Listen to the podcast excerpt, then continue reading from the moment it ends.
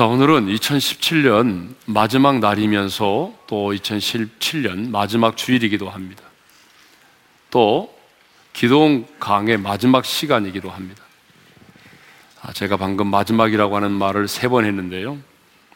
이처럼 우리 인생에는 시작이 있으면 마지막이 있습니다. 그런데 인생은 시작도 중요하지만 마지막이 더 중요한 것 같습니다. 인생은 처음보다도 마지막이 더 훨씬 아름다워야 합니다. 근데 어떤 사람은요, 처음 시작은 굉장히 아름답고 화려했는데 그 마지막이 굉장히 추한 사람들이 있습니다. 어떤 사람은 시작은 좋았는데 마지막이 실패로 끝나는 사람이 있습니다. 우리가 계속적으로 생각하고 있는 이 사사 기도원은 아, 그 인생의 마지막이 아름답지 못했습니다. 솔직히 말하면 그 인생의 마지막이 지저분했습니다. 어떻게 한 시대에 이렇게 놀라운 은혜를 받고 하나님의 손에 붙들림 받아 쓰임 받았던 사람이 이렇게 인생을 마무리할 수 있을까? 라는 생각이 들 정도로 추락한 삶을 살았습니다. 그런데 성경은 이렇게 아름답지 못한 그의 인생의 마지막을 숨기지 않고 있는 모습 그대로 적나라하게 기록하고 있습니다. 왜 그럴까요? 성경은 한 시대의 한 사람을 그 시대의 영웅으로 세우기 위해서 기록된 책이 아닙니다. 한 사람을 영웅으로 기록하기 위한 것이 아니라 그 사람의 인생의 마지막에 그 서글프고 추한 그 인생의 마지막 모습이 오늘을 살아가는 우리들에게 교훈이 되기 때문에 그 사람의 인생의 약한 모습들, 추락한 모습을 그대로 기록하고 있는 것이죠. 자, 기동과 300명 용사들이 14만 5천의 미디안 연합군을 물리치고 승리를 했습니다. 그러자 이스라엘 백성들은 미디안의 손에서 자신들을 구원한 기도원을 자신들의 왕이 되어달라고 요청을 하게 되죠. 그 말씀이 22절인데요. 우리 다 같이 읽겠습니다. 시작. 그때 이스라엘 사람들이 기도원에게 이르되 당신이 우리를 미디안의 손에서 구원하셨으니 당신과 당신의 아들과 당신의 손자가 우리를 다스리소서 하는지라. 당신과 당신의 자손들이 계속해서 우리를 다스려 달라고 말하죠. 이 말은 무슨 말입니까? 우리의 왕이 되어 달라는 요구죠. 여러분, 사람들은 왕이 되지 못해서 안달인데요. 그런데 기도원은 그런 백성들의 요청을 정중하게 거절합니다. 23절의 말씀을 읽겠습니다. 다 같이요. 기도원이 그들에게 이르되 내가 너희를 다스리지 아니하겠고 나의 아들도 너희를 다스리지 아니할 것이요 여호와께서 너희를 다스리시리라 하니라.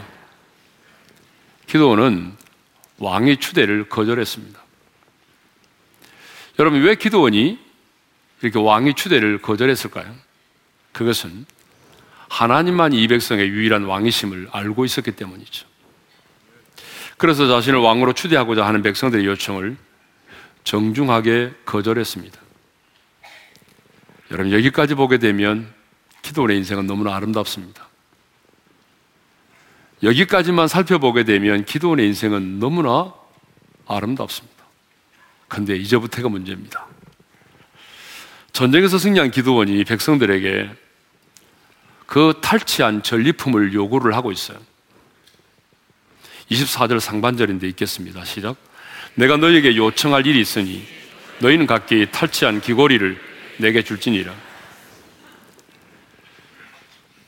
백성들에게 여러분 전쟁을 하게 되면 뭐 전리품이 있지 않겠습니까? 그러니까 탈취한 전리품을 내게로 달라고 요청을 하게 됩니다. 근데 백성들은 왕위를 왕으로 추대하고자 했지만 거절한 그 기도원을 보면서 아주 즐거운 마음으로 기도원에게 자신들이 탈취했던 것들을 드리죠. 25절입니다. 읽겠습니다. 우리가 대답하되 우리가 즐거이 드리리다 하고 겉옷을 펴고 각기 탈취한 귀고리를 그 가운데 던지니 그들은 아낌없이 자신의 지도자를 위해서 탈취한 것들을 드렸습니다. 그러면 그들이 기도원에게 바친 전리품은 어느 정도일까요? 뭐 다른 것 다 놔두고 다른 것 놔두고 그 김고리, 금귀고리의 무게가 26절 상반절에 보게 되면 금 1700세겔이라고 말하죠. 여러분, 금 1700세겔이면 어느 정도일까요? 1세겔이 11.4g이니까요. 계산해 보면 나오죠. 약 20kg의 금입니다. 여러분 20kg의 금이면 대단한 거잖아요. 그죠? 자, 그런데 기도원은 백성들이 자신에게 준 이 전리품으로 무엇을 만들었냐 그러면 황금 예봇을 만들었다는 거죠. 금으로 예봇을 만들고 그리고 자기 성읍 오브라에 두었습니다. 그게 27절 상반절의 말씀이에요. 읽겠습니다. 시작. 기도원이 그 금으로 예봇 하나를 만들어 자기의 성읍 오브라에 두었더니 예. 여러분 이 예봇이라고 하는 게 뭐죠?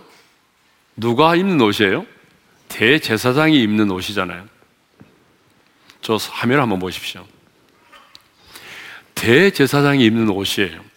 그래서 대제사장이 하나님께 나아갈 때 저 옷을 입고 나가고 저 옷은 하나님의 뜻을 묻는 신탁의 도구로도 사용됐습니다.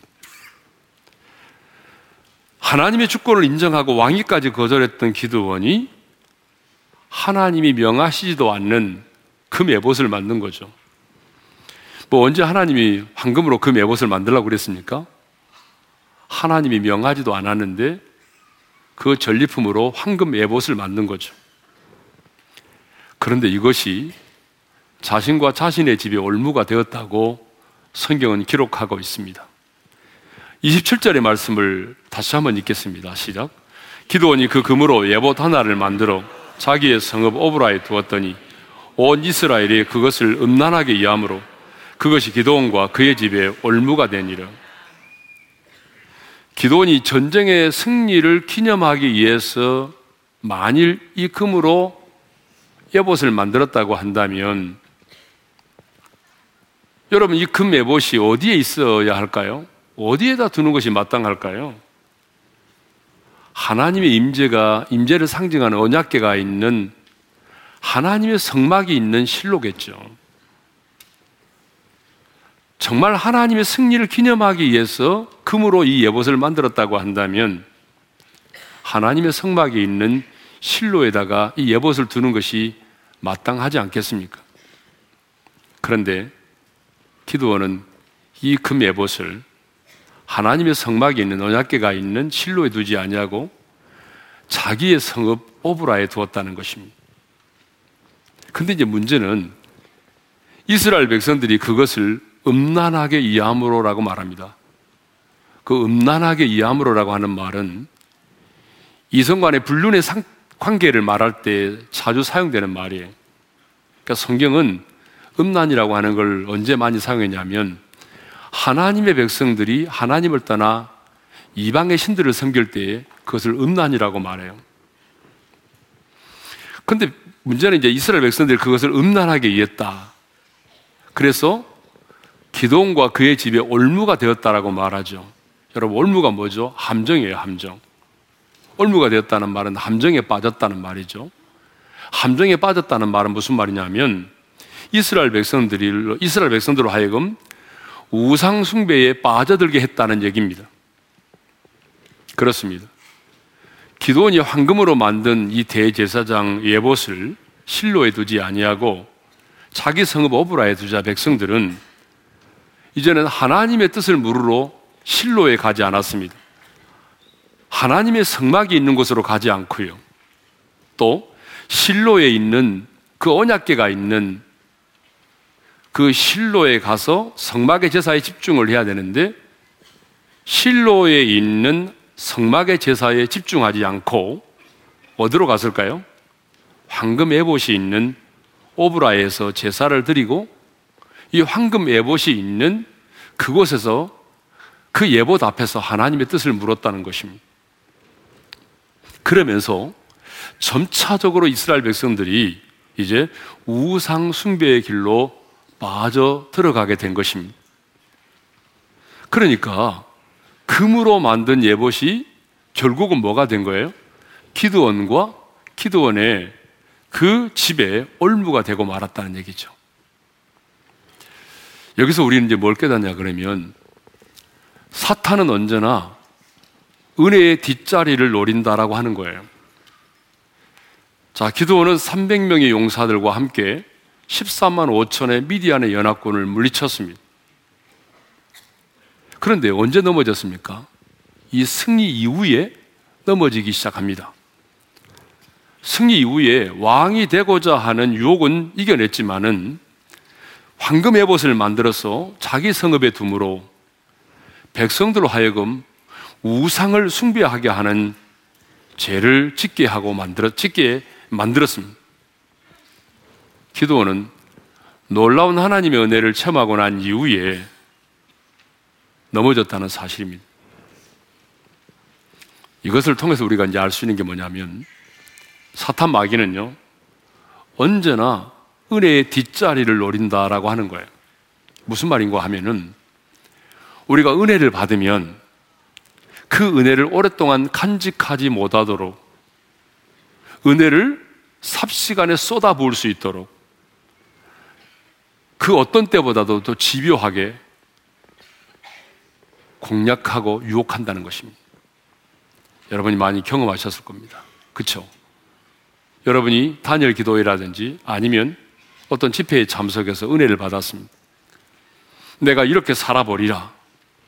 그렇게 다짐했는데 갑자기 은혜를 쏟아부을 수 없는 일들, 쏟아부을 수밖에 없는 그런 일들이 막 갑자기 일어나기 시작합니다. 그래서 받았던 은혜를 삽시간에 쏟아버립니다. 여러분, 사탄은 언제나 은혜의 뒷자리를 노린다는 거예요. 그러니까 여러분이 은혜 받으면, 아, 그렇구나.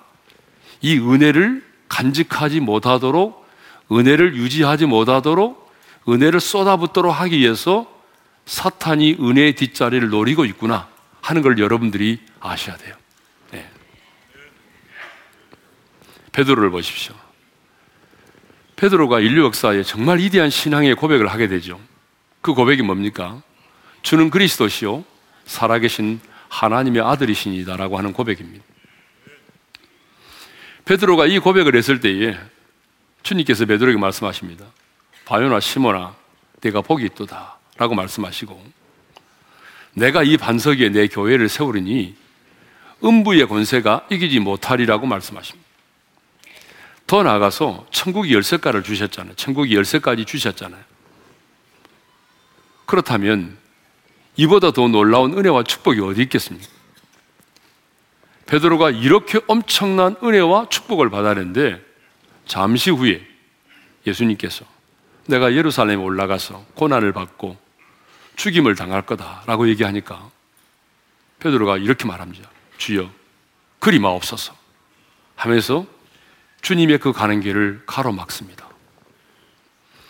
그때에 주님께서 베드로에게 뭐라고 말씀하셨습니까? 여러분들이 부부싸움에서 많이 쓰신다면서요. 사탄아, 너는 나를 넘어지게 하는 자로다. 내 뒤로 물러가라고 얘기했습니다. 베드로가 사탄이 아니에요. 여러분 남편이 사탄이 아니에요. 베드로가 사탄이 아니라 그 순간 사탄이 베드로를 도구로 사용하시고 도구로 사용한 거예요. 주님이 그 길을 가로막고자. 여러분 이것을 보게 되면 아무리 믿음 좋은 사람도요 깨어있지 못하면 한순간 순간 사탄의 도구가 될 수 있다는 걸 아셔야 돼요. 엘리야도 보십시오. 갈멜산 위에서 850대 1 발과 아세라 선지자 850명과 영적 전쟁을 했잖아요. 바알의 신이 참 하나님이냐, 여호와 하나님이 참 신이냐, 그 영적 전쟁에서 승리했습니다. 대승을 거두었어요. 그런데 그 승리 이후에 그 승리 이후에 어떤 일이 벌어졌습니까? 이세벨이 자기를 죽이려고 하자 로뎀 나무 그늘 아래 주저앉았어. 여호와의 넉넉하오니 지금 내 생명을 거두시옵소서. 하나님 앞에서 죽기를 원했습니다. 바로 방금 전에 850대 1의 영적 전쟁에서 승리한 사람이 언제 그랬느냐는 듯이 하나님 앞에서 죽기를 구합니다. 승리한 이후에 넘어진 것입니다. 은혜 받고 난 이후에 넘어진 것입니다. 중요한 것. 사탄은 언제나 은혜의 뒷자리를 노린다는 것입니다. 그래서 은혜를 받는 것도 중요하지만 사탄이 은혜의 뒷자리 역사하지 못하도록 여러분 깨어 기도하는 것은 더 중요한 것입니다. 32절을 보게 되면 마침내 기도원이 죽습니다. 병에 걸려 죽은 것이 아니라 나이 많아 죽었다라고 기록하고 있습니다. 그런데 성경은 그 기도원이 많은 아내와 첩을 두었다라고 말하고 있어요. 30절 말씀. 아, 제가 하나님이라면 30절 말씀을 없앴으면 참 좋겠어요. 30절 말씀을 읽겠습니다. 시작. 기도원이 아내가 많으므로 그의 몸에서 낳은 아들이 70명이었고, 기도원이 많은 아내를 두었는데요. 기도원의 몸에서 낳은 아들이, 아들이 몇 명이라고 그랬어요? 70명이에요, 70명. 여러분 잘 생각해 봐요. 아들만 낳았겠어요? 딸은 안 낳았을까요? 아들만 낳는 기술이 있어요? 아니잖아요. 딸도 낳았겠죠? 그러면 1대1로 그 비율을 본다면 몇 명을 낳았을까요? 140명을 낳았겠죠. 자, 그러면 남자분들에게만 묻겠습니다. 결혼한 남편들에게만 묻겠습니다. 140명의 자식을 낳으려면 몇 명의 아내를 두어야만 가능할까요? 우리 남편분들만 대답해 보세요. 예, 갑자기 모른 체 하지 마시고. 140명의 자식을 낳으려면 몇 명의 아내가 필요할까요? 남자분들도 대답을 못 하잖아요. 왜요? 그런 경험이 없으니까. 당연하겠죠. 그게 제가 계산을 해봤습니다. 계산을 해봤는데, 한 아내로부터 다섯 명의 자녀를 낳았다고 생각하면요, 28명의 아내를 둔 거고요. 그렇죠? 4명씩 낳았다고 계산을 해봤더니 35명의 아내를 두었더라고요. 35명. 네. 근데 기도원은 그렇게 많은 아내 말고도 또 척까지 두었어요. 대단한 사람이죠. 31절입니다. 읽겠습니다. 다 같이 시작. 세겜에 있는 그의 첩도 아들을 낳았으므로 그 이름을 아비멜렉이라 하였더라. 근데 여러분, 이렇게 많은 부인들과 첩을 두고 살면 행복했을까요? 오늘은 남자분들에게 묻는 질문이 많습니다. 우리 남편들. 이렇게 많은 아내와 첩을 두고 살면 행복했을까요? 뭐 아니면 아니라고 말씀하세요. 가만히 계세요. 오해를 많이 사게 돼 있습니다. 다시 한번 묻겠습니다. 행복했을까요? 왜 대답을 안 하고 계세요? 네. 자, 여러분, 사사기 9장에 보게 되면 이 다음 장이죠. 어떤 비극적인 사건이 생긴고 하면 기도원이 자기 몸에서 낳은 아들이 70명이라고 그랬잖아요. 그리고 세겜에 있는 처백에서 낳은 아들이 처백에서 낳은 아들이 아비멜렉이라고 그랬잖아요. 근데 이 아비멜렉이 어떤 일을 벌이냐 하면 기도원의 몸에서 낳은 아들 70명을 초청합니다. 불량배를 동원해 가지고 한 바위 위에서 70명을 살해합니다. 그런데 막내 아들 요담만 스스로 숨어서 목숨을 구하게 됩니다. 69명이 죽었어요. 여러분, 그렇게 많은 아내를 두고 자식을 두었는데 그 자식들이 이렇게 끔찍하게 살인을 하고 죽어야만 하는 비, 비참한 일이 발생하게 된 거죠. 여러분, 솔로몬 아시죠? 솔로몬도 아내를 많이 두었습니다. 아내 말고도 후궁이, 후궁이 몇 명이냐면 700명이고, 첩이 300명입니다. 어마어마하죠. 그러면 솔로몬이 행복했습니까? 성경에는 뭐라고 되냐면, 솔로몬이 그 아내들로 말미암아 마음이 아내들이 솔로몬의 마음을 깨어서 오방, 온갖 이방 신들을 섬기게 만들었다는 것입니다. 여러분, 솔로몬의 인생의 마지막이 비참했던 이유가 뭐냐 그러면 솔로몬의 아내들이 그 마음을 홀겨 가지고 그 마음을 깨어 가지고 각종 이방의 신들을 섬기게 만들었다는 것입니다. 그리고 그 자녀의 때 나라가 분열되는 아픔을 경험해야 했습니다.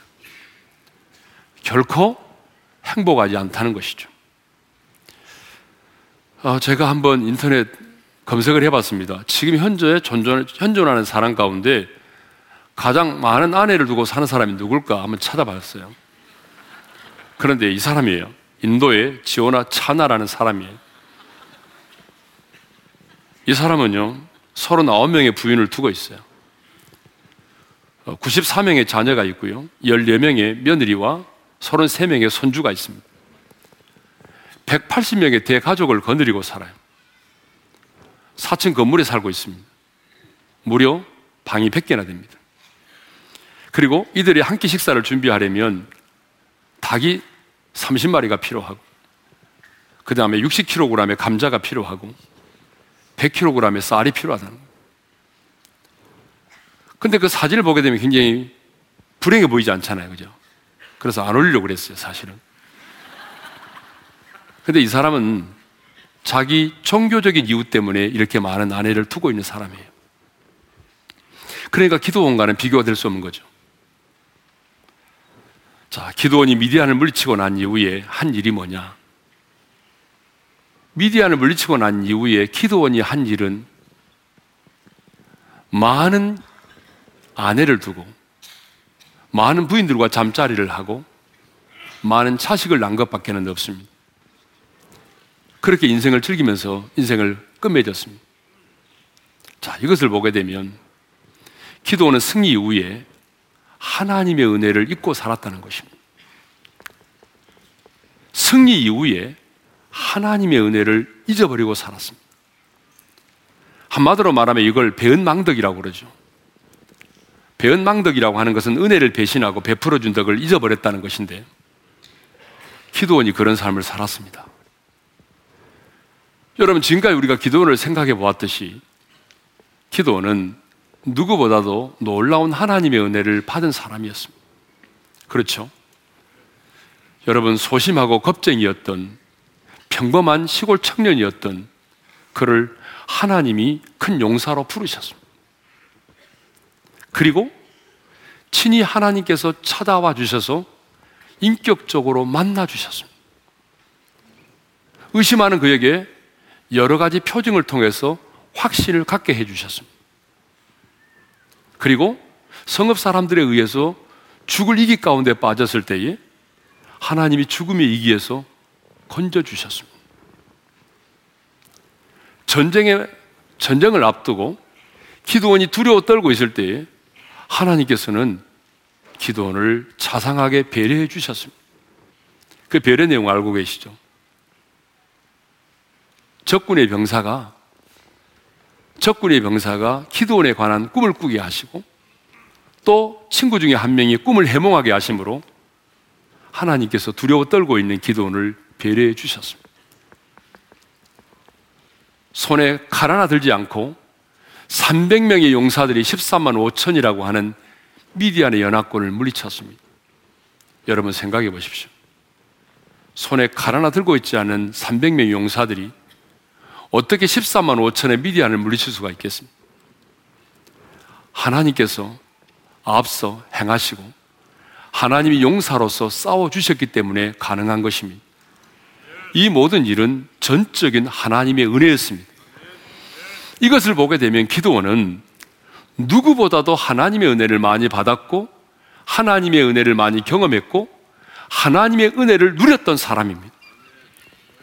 한마디로 말하면 하나님의 은혜가 아니고는 설명이 불가능한 사람, 이 사람이 바로 기도원이었습니다. 그런데 이렇게 놀라운 은혜를 받은 기도원이 하나님의 은혜를 잊어버렸단 말입니다. 이렇게 놀라운 은혜를 받은 기도원이 하나님의 은혜를 잊어버리고 배은망덕한 삶을 살았습니다. 그래서 많은 아내를 두고 자식을 낳고 타락한 인생을 살았습니다. 배은망덕한 삶을 살았습니다. 여러분, 이렇게 지도자인 기도원이 배은망덕한 삶을 살았기 때문에 하나님의 은혜를 잊어버리고 배은망덕한 삶을 살았기 때문에 여러분, 그것이 백성들에게도 영향을 미쳤습니다. 그래서 33절을 보게 되면 백성들도 다시 바알의 신을 섬겼다고 기록되어 있습니다. 34절을 보게 되면 백성들도 하나님께서 무슨 원수들의 손에서 자신들을 구원해 주신 자기들의 하나님을 잊어버렸다고 기록하고 있어요. 34절 한번 읽겠습니다. 시작. 이스라엘 자손이 주위의 모든 원수들의 손에서 자기들을 건져내신 여호와와 자기들의 하나님을 기억하지 아니하며 여러분 이 말씀을 묵상해 보면 우리에게도 도전이 많이 됩니다. 만일에 기도원이 지도자로서 경건한 삶을 살았고 기도자로서 하나님을 경외하는 삶을 살았고 하나님께서 이 민족과 자신에게 베풀어 주셨던 그 놀라운 은혜들을 백성들에게 가르쳤다고 한다면 여러분 백성들이 이렇게 바알의 신을 다시 섬기고 하나님을 잊어버렸겠습니까? 그렇다면 여러분 오늘 우리는 어떻습니까? 오늘 우리 지금 우리는 어떤 인생을 살고 있습니까? 하나님의 은혜 가운데 여러분 젖어 살고 있습니까? 하나님께서 여러분의 가정과 여러분의 인생 가운데 베풀어 주신 그 행하신 놀라운 일들과 그 은혜를 여러분 자녀들에게 가르쳤습니까? 그래서 여러분의 자녀들은 그 하나님의 은혜를 기억하고 있습니까? 하나님께서 우리 가정에 이런 놀라운 은혜를 주신 것에 대해서 여러분의 자녀들은 감사하고 있습니까? 우리가 오늘 하나님의 은혜에 젖어 살지 못하고 하나님을 경외하는 삶을 살지 못하고 배은망덕한 삶을 살다가 이 땅을 떠나게 되면 여러분 이스라엘 백성들처럼 우리의 자녀들도 우리가 이 땅을 떠나는 순간 하나님을 잊어버릴 것입니다. 우리가 이 땅을 떠나는 순간 그들도 우상을 생길 수 있습니다. 그러므로 여러분, 나와 내 자녀를 위해서라도 우리는 하나님의 은혜를 잊지 말고 살아야 합니다. 나와 내 자녀들을 위해서라도 우리는 하나님을 경외하는 삶을 살아야 됩니다. 그러면 왜 기도원은 이렇게 배은망덕한 삶을 살았을까요? 기도원이 사는 40년 동안 그 땅에 전쟁이었고 그 땅이 평온했기 때문입니다. 28절의 말씀을 우리 다 같이 읽도록 하겠습니다. 다 같이요. 미디안이 이스라엘 자손 앞에 복종하여 다시는 그 머리를 들지 못하였으므로 기도원이 사는 40년 동안 그 땅이 평온하였더라. 전쟁 이후에 다시는 미디안이 쳐들어오지 않았습니다. 40년 동안 그 땅에, 그 땅에 평온이 임했습니다. 여러분, 그 땅에 전쟁이었고, 그 땅에 평온이 임했다면, 그 얼마나 큰 축복입니까? 근데 놀라운 사실은, 전쟁도 없고 그 땅이 평안하니까, 하나님의 은혜를 잊어버리기 시작했다는 거죠. 여러분, 그렇습니다. 이것을 보게 되면요. 우리의 인생이, 우리 인생 가운데 평온한 것이 꼭 좋은 것만은 아닐 때가 있어요. 우리의 인생 가운데 어려움이 없고 고난이 없는 것이 꼭 좋은 것만은 아닐 때가 있다는 거예요. 일부러 하나님 내게 고난을 주십시오라고 기도하는 것도 영적인 교만일 수 있지만 그런데 우리의 삶 가운데 고난이 없고 어려움이 없으면 기도원과 마찬가지로 우리도 하나님의 은혜를 잊어버릴 때가 참 많습니다. 이건 성경의 인물들이 우리에게 말해주고 있어요. 여러분, 노아가 언제 넘어졌습니까? 120년 동안 정말 그 산 위에서 방주를 지을 때 그 수고로움 때문에 넘어졌습니까? 하나님 너무하십니다. 어떻게 산 위에 방주를 짓습니까? 그때 넘어졌습니까? 아니면 사람들이 방주를 질 때마다 겨나가 가지고 비난했잖아요. 그런 사람들의 핍박과 비난 소리를 들으면서 넘어졌습니까? 아닙니다. 그때 넘어지지 않았습니다. 홍수가 나고 나중에 홍수 이후에 배에서 나와 가지고 여러분 자녀들도 생육하고 번성하고 그리고 하나님께서 이제 무지개 언약을 통해서 다시는 내가 이 세상을 물로 심판하지 않겠다라고 하는 하나님의 심판에 대한 소식도 사라지고 이제는. 그리고 사람들의 비난도 사라지고 핍박도 없고 농사를 지었는데 농사가 너무 잘 되고 모든 것이 잘 나갈 때, 잘 될 때, 여러분 술을 많이 먹고 취해서 넘어졌잖아요. 하나님의 마음에 합한 자였던 다윗이 언제 넘어졌어요? 다윗도 마찬가지예요. 전쟁할 때입니까? 아니면 비난다 압살롬에 의해서 쫓겨 다닐 때, 비난 다닐 때 넘어졌습니까? 아닙니다. 그때 넘어지지 않았습니다. 여러분 국력이 신장되고 이제는 자신이 전쟁터에 나가지 않아도 얼마든지 자신의 군사력으로도 적국을, 적군을 이길 수 있다라고 생각되지는 바로 그때에 한가하게 옥상을 거닐다가 목욕하는 여인을 바라보고 살인죄와 간음죄를 짓게 되었습니다. 성경을 보십시오. 하나님의 사람들이 언제 넘어졌습니까? 언제 하나님의 사람들이 하나님의 은혜를 잊어버렸습니까? 전쟁 중입니까?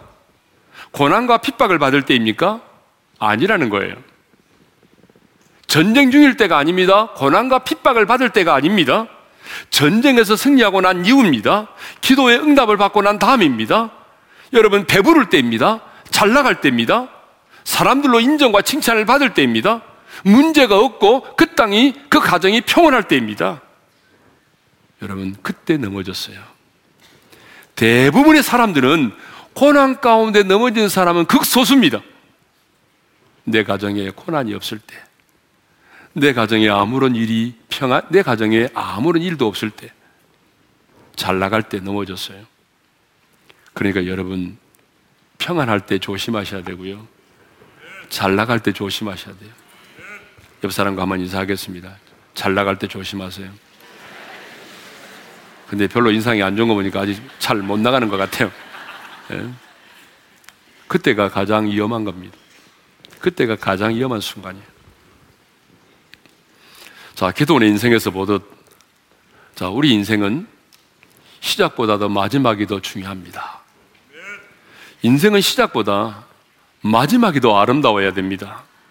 성경을 보게 되면, 어, 시작보다는 마지막이 아름다웠던 사람들이 참 많이 있습니다.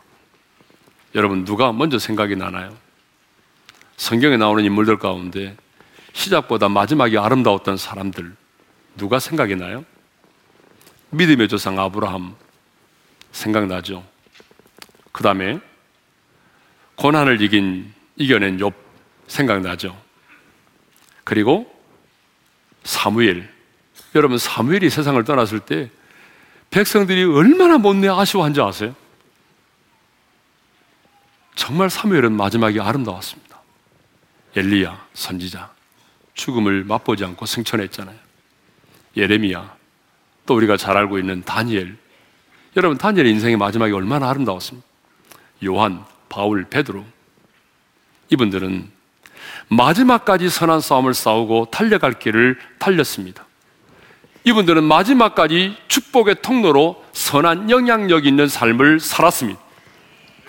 이분들은 인생의 마지막이 아름다웠습니다. 반면에 시작은 좋았지만 마지막이 아름답지 못했던 사람들도 많이 있어요. 여러분, 누가 생각이 나나요? 여러분, 누가 생각이 납니까? 시작은 아름다웠는데 마지막이 아름답지 못했던 사람. 누가 생각이 나요? 기도. 아, 기도는 지금 얘기했으니까 그걸 모르면 안 되죠. 네. 기도 말고, 삼손, 또, 누구죠? 사울 왕, 그렇죠? 압살롬, 엘리 제사장, 그렇죠? 예. 바로 이런 사람들은요, 인생의 마지막이 아름답지 못했습니다. 인생의 마지막이 아름다우려면 끊임없이 자기 자신을 돌아봐야 됩니다. 여러분, 인생의 마지막이 아름다우려면 여러분의 영혼을 위해서 투자해야 합니다. 근데 사람들은요, 자신의 영혼을 위해서 투자를 하지 않아요. 자신의 육체를 위해서는 엄청나게 많은 시간과 에너지와 물질을 투자합니다. 그런데 자신이 더 중요한 영혼을 위해서는 어떤 투자도 하지 않습니다. 그러니까 인생의 마지막이 아름답지 못한 거죠. 여러분, 정말 인생의 마지막이 아름다우려면 여러분, 눈에 보이지 않는 여러분의 영혼을 위해서 더 많은 시간을 투자하시고 더 많은 에너지를 투자하셔야 됩니다. 뿐만 아니라 인생의 마지막이 정말 아름다우려면 복음을 위해서 사셔야 됩니다. 왜냐하면 복음을 위해서 인생을 살았던 사람은 그 어떤 사람도 인생의 마지막에 자기의 살아온 인생을 후회한 적이 없습니다.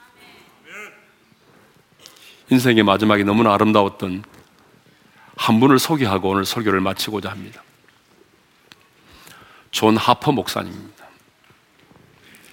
아, 이분은 런던에서 목회를 하고 계셨는데 시카고에 있는 무디 교회에서 복음전도 집회 요청을 받고 2등석 표를 구매해서 한 배에 승선하게 되었습니다. 그때 나이가 32살입니다. 근데 여러분, 이 목사님이 탄 그 배의 이름이 뭔지 아십니까? 그 유명한 타이타닉호였습니다. 타이타닉호가 거대한 빙산에 부딪혀서 침몰하기 시작하자 조나퍼 목사님은 자기 자신을 구조하는 대신에 마지막으로 죽음, 그 두려움 속에서 죽어가는 사람들에게 복음을 전하기 시작을 했습니다. 그로부터 이제 4년 후입니다. 생존자들의 모임이 있었습니다. 그 배에서 죽지 않고 살아남은 자들의 모임이 있었는데 그 모임에서 스코틀랜드의 한 청년이 눈물을 흘리면서 대서양의 얼음바다 한가운데서 자신이 어떻게 해심했는지를 눈물 흘리며 간증을 했습니다. 그분의 간증은 이렇습니다. 갑자기 파도에 떠밀려 한 사람이 다가왔는데 그분이 존 하퍼 목사님이었습니다. 목사님도 역시 배의 파편 한 조각을 붙들고 계셨습니다. 목사님이 제게 여보게 자네는 구원을 받았는가? 라고 외쳤습니다. 저는 아니요, 못 받았어요. 라고 말했죠. 목사님은 물결에 밀려가면서 내 뒤에서 또 이렇게 외쳤습니다. 주 예수 그리스도를 믿게. 그러면 구원을 받을 것이네. 파도가 밀려와 하퍼 목사님을 덮쳤으나 목사님은 다시 제 곁으로 휩쓸려 왔습니다. 그리고 다시 제게 이렇게 물었습니다. 이제 구원 받았는가? 저는 아니요라고 대답을 했습니다. 그러자 목사님은 또다시 주 예수를 그리스도로 믿게. 그러면 구원을 받을 것이네. 그런 후에 하퍼 목사님은 붙들고 있던 나무 조각과 함께 바닷속으로 사라졌습니다. 저는 그날 밤 그 자리에서 그리스도를 구주로 받아들였습니다. 저는 존 하퍼 목사님의 전도로 회심한 사람들 중에 마지막 사람이 되었습니다. 여러분, 사랑하는 성도 여러분, 한 사람에 대한 진정한 평가는 죽음과 함께 이루어진다고 합니다. 저는 이 말에 동의합니다. 한 사람에 대한 진정한 평가는 죽음과 함께 이루어집니다. 어떤 사람도 그 눈에 흙이 들어가기 전까지 우리는 평가할 수가 없습니다. 그렇다면 여러분이 이 세상을 떠나는 그날, 여러분이 이 세상을 떠나는 그날에 여러분의 사랑하는 아내는 당신을 어떻게 평가할까요? 돈밖에 몰랐던 사람, 세상을 너무나 좋아했던 사람, 여러분 이 땅을 떠나는 그날에 여러분의 아내는 당신을 어떻게 평가할까요? 아니, 여러분이 이 땅을 떠나는 그 인생의 마지막 그날에 임종을 바라보는 여러분의 자녀들은 마음속으로 여러분을 어떻게 평가할까요? 내 영혼 육체의 장막을 벗고 이 땅을 떠나는 인생의 마지막 그날 우리가 그토록 사모하는 주님은 당신의 인생을 어떻게 평가하실까요? 인생은 마지막이 아름다워야 합니다. 우리의 인생의 마지막이 추함으로 끝이 난다면 얼마나 부끄러운 인생이 되겠습니까?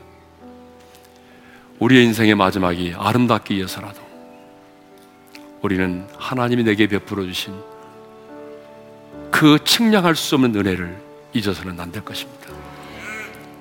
하나님의 은혜를 아는 자가 하나님의 은혜에 굳게 설 수 있고 하나님의 은혜에 굳게 선 자만이 인생의 마지막이 아름다울 수 있습니다. 오늘 한 해 동안 베풀어 주시고 여러분의 인생 가운데 베풀어 주신 우리의 삶을 예워싸고 측량할 수 없는 그 하나님의 은혜 그그 놀라운 하나님의 은혜를 찬양하면서 우리 모두가 다시 한번 그 하나님의 은혜에 적기를 바랍니다. 찬양하십시다. 나를 지으신 이가 하나님 나를 부르신 이가 하나님 나를 보내신 이도 하나님 나의 나 된 것은 다 하나님 은혜라. 달려갈 길 다 가도록. 나의 마지막 호흡 다하도록. 나로 그 십자가 품게 하시니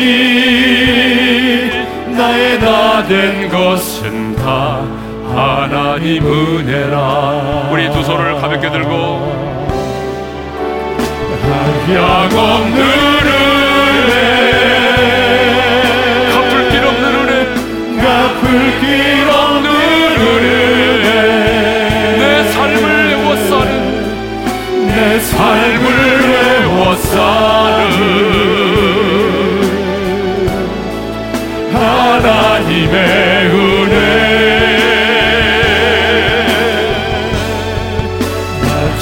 저함 없이 그 땅을 밟은 곳 나를 붙드시는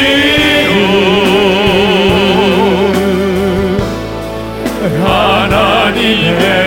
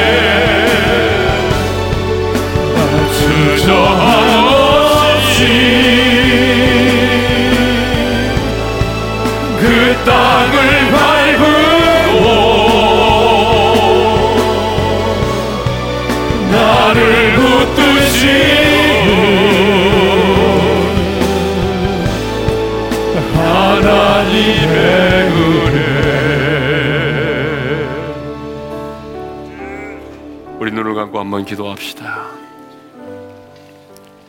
기도는 하나님의 은혜를 정말 많이 받았어요. 그렇지만 그 인생의 마지막에 하나님의 은혜를 잊어버렸습니다. 그래서 그렇게 추한 삶을 산 거예요. 근데 여기 기도만이 아니라 저와 여러분도 놀라운 하나님의 은혜를 받았지 않습니까? 하나님의 은혜로 우리가 여기까지 오지 않았습니까? 저와 여러분도 하나님의 은혜가 아니면 설명이 불가능한 사람 아닙니까? 그런데 여러분, 우리도 기도원처럼 하나님의 은혜를 잊어버릴 수 있다는 거예요. 하나님의 은혜를 잊어버리면 우리도 기도원과 같은 그런 추한 삶을 살게 되는 겁니다. 그러므로 여러분, 우리 인생의 마지막이 아름다우려면 내게 베풀어 주신 하나님의 은혜를 잊지 않고 사는 것입니다. 평생 사는 날 동안 하나님의 은혜에 젖어 사는 것입니다. 하나님의 은혜에 감격하며 살게 도와주십시오.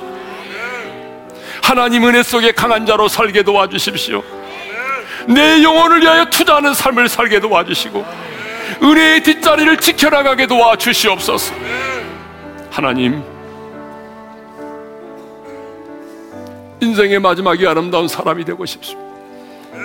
하나님이 내 영혼을 부르시는 그 인생의 마지막 날에 내 사랑하는 아내와 남편과 자식으로부터 하나님으로부터 여러분 어떤 평가를 받기를 원하십니까? 하나님을 너무나 사랑했던 사람, 복음을 위해서 인생을 살았던 사람, 무릎으로 승부했던 하나님의 사람, 여러분 이런 사람으로 기록되어야 되지 않겠습니까? 주님 내 인생의 마지막이 아름답기를 위해서 우리 한번 주여 한번 부르고 합심으로 기도하십시다. 주여 하나님 아버지 감사합니다. 하나님 내 인생의 마지막이 아름다운 인생이 되기를 원합니다. 하나님 기도만이 아니라 우리 모두가 놀라운 하나님의 은혜를 받았습니다. 주여 놀라운 하나님의 은혜를 경험했습니다. 주여 이 놀라운 하나님의 은혜를 경험했는데 하나님의 은혜를 잊어버리지 않 도와주십시오. 하나님의 은혜를 쏟아붓지 않도록 도와주시고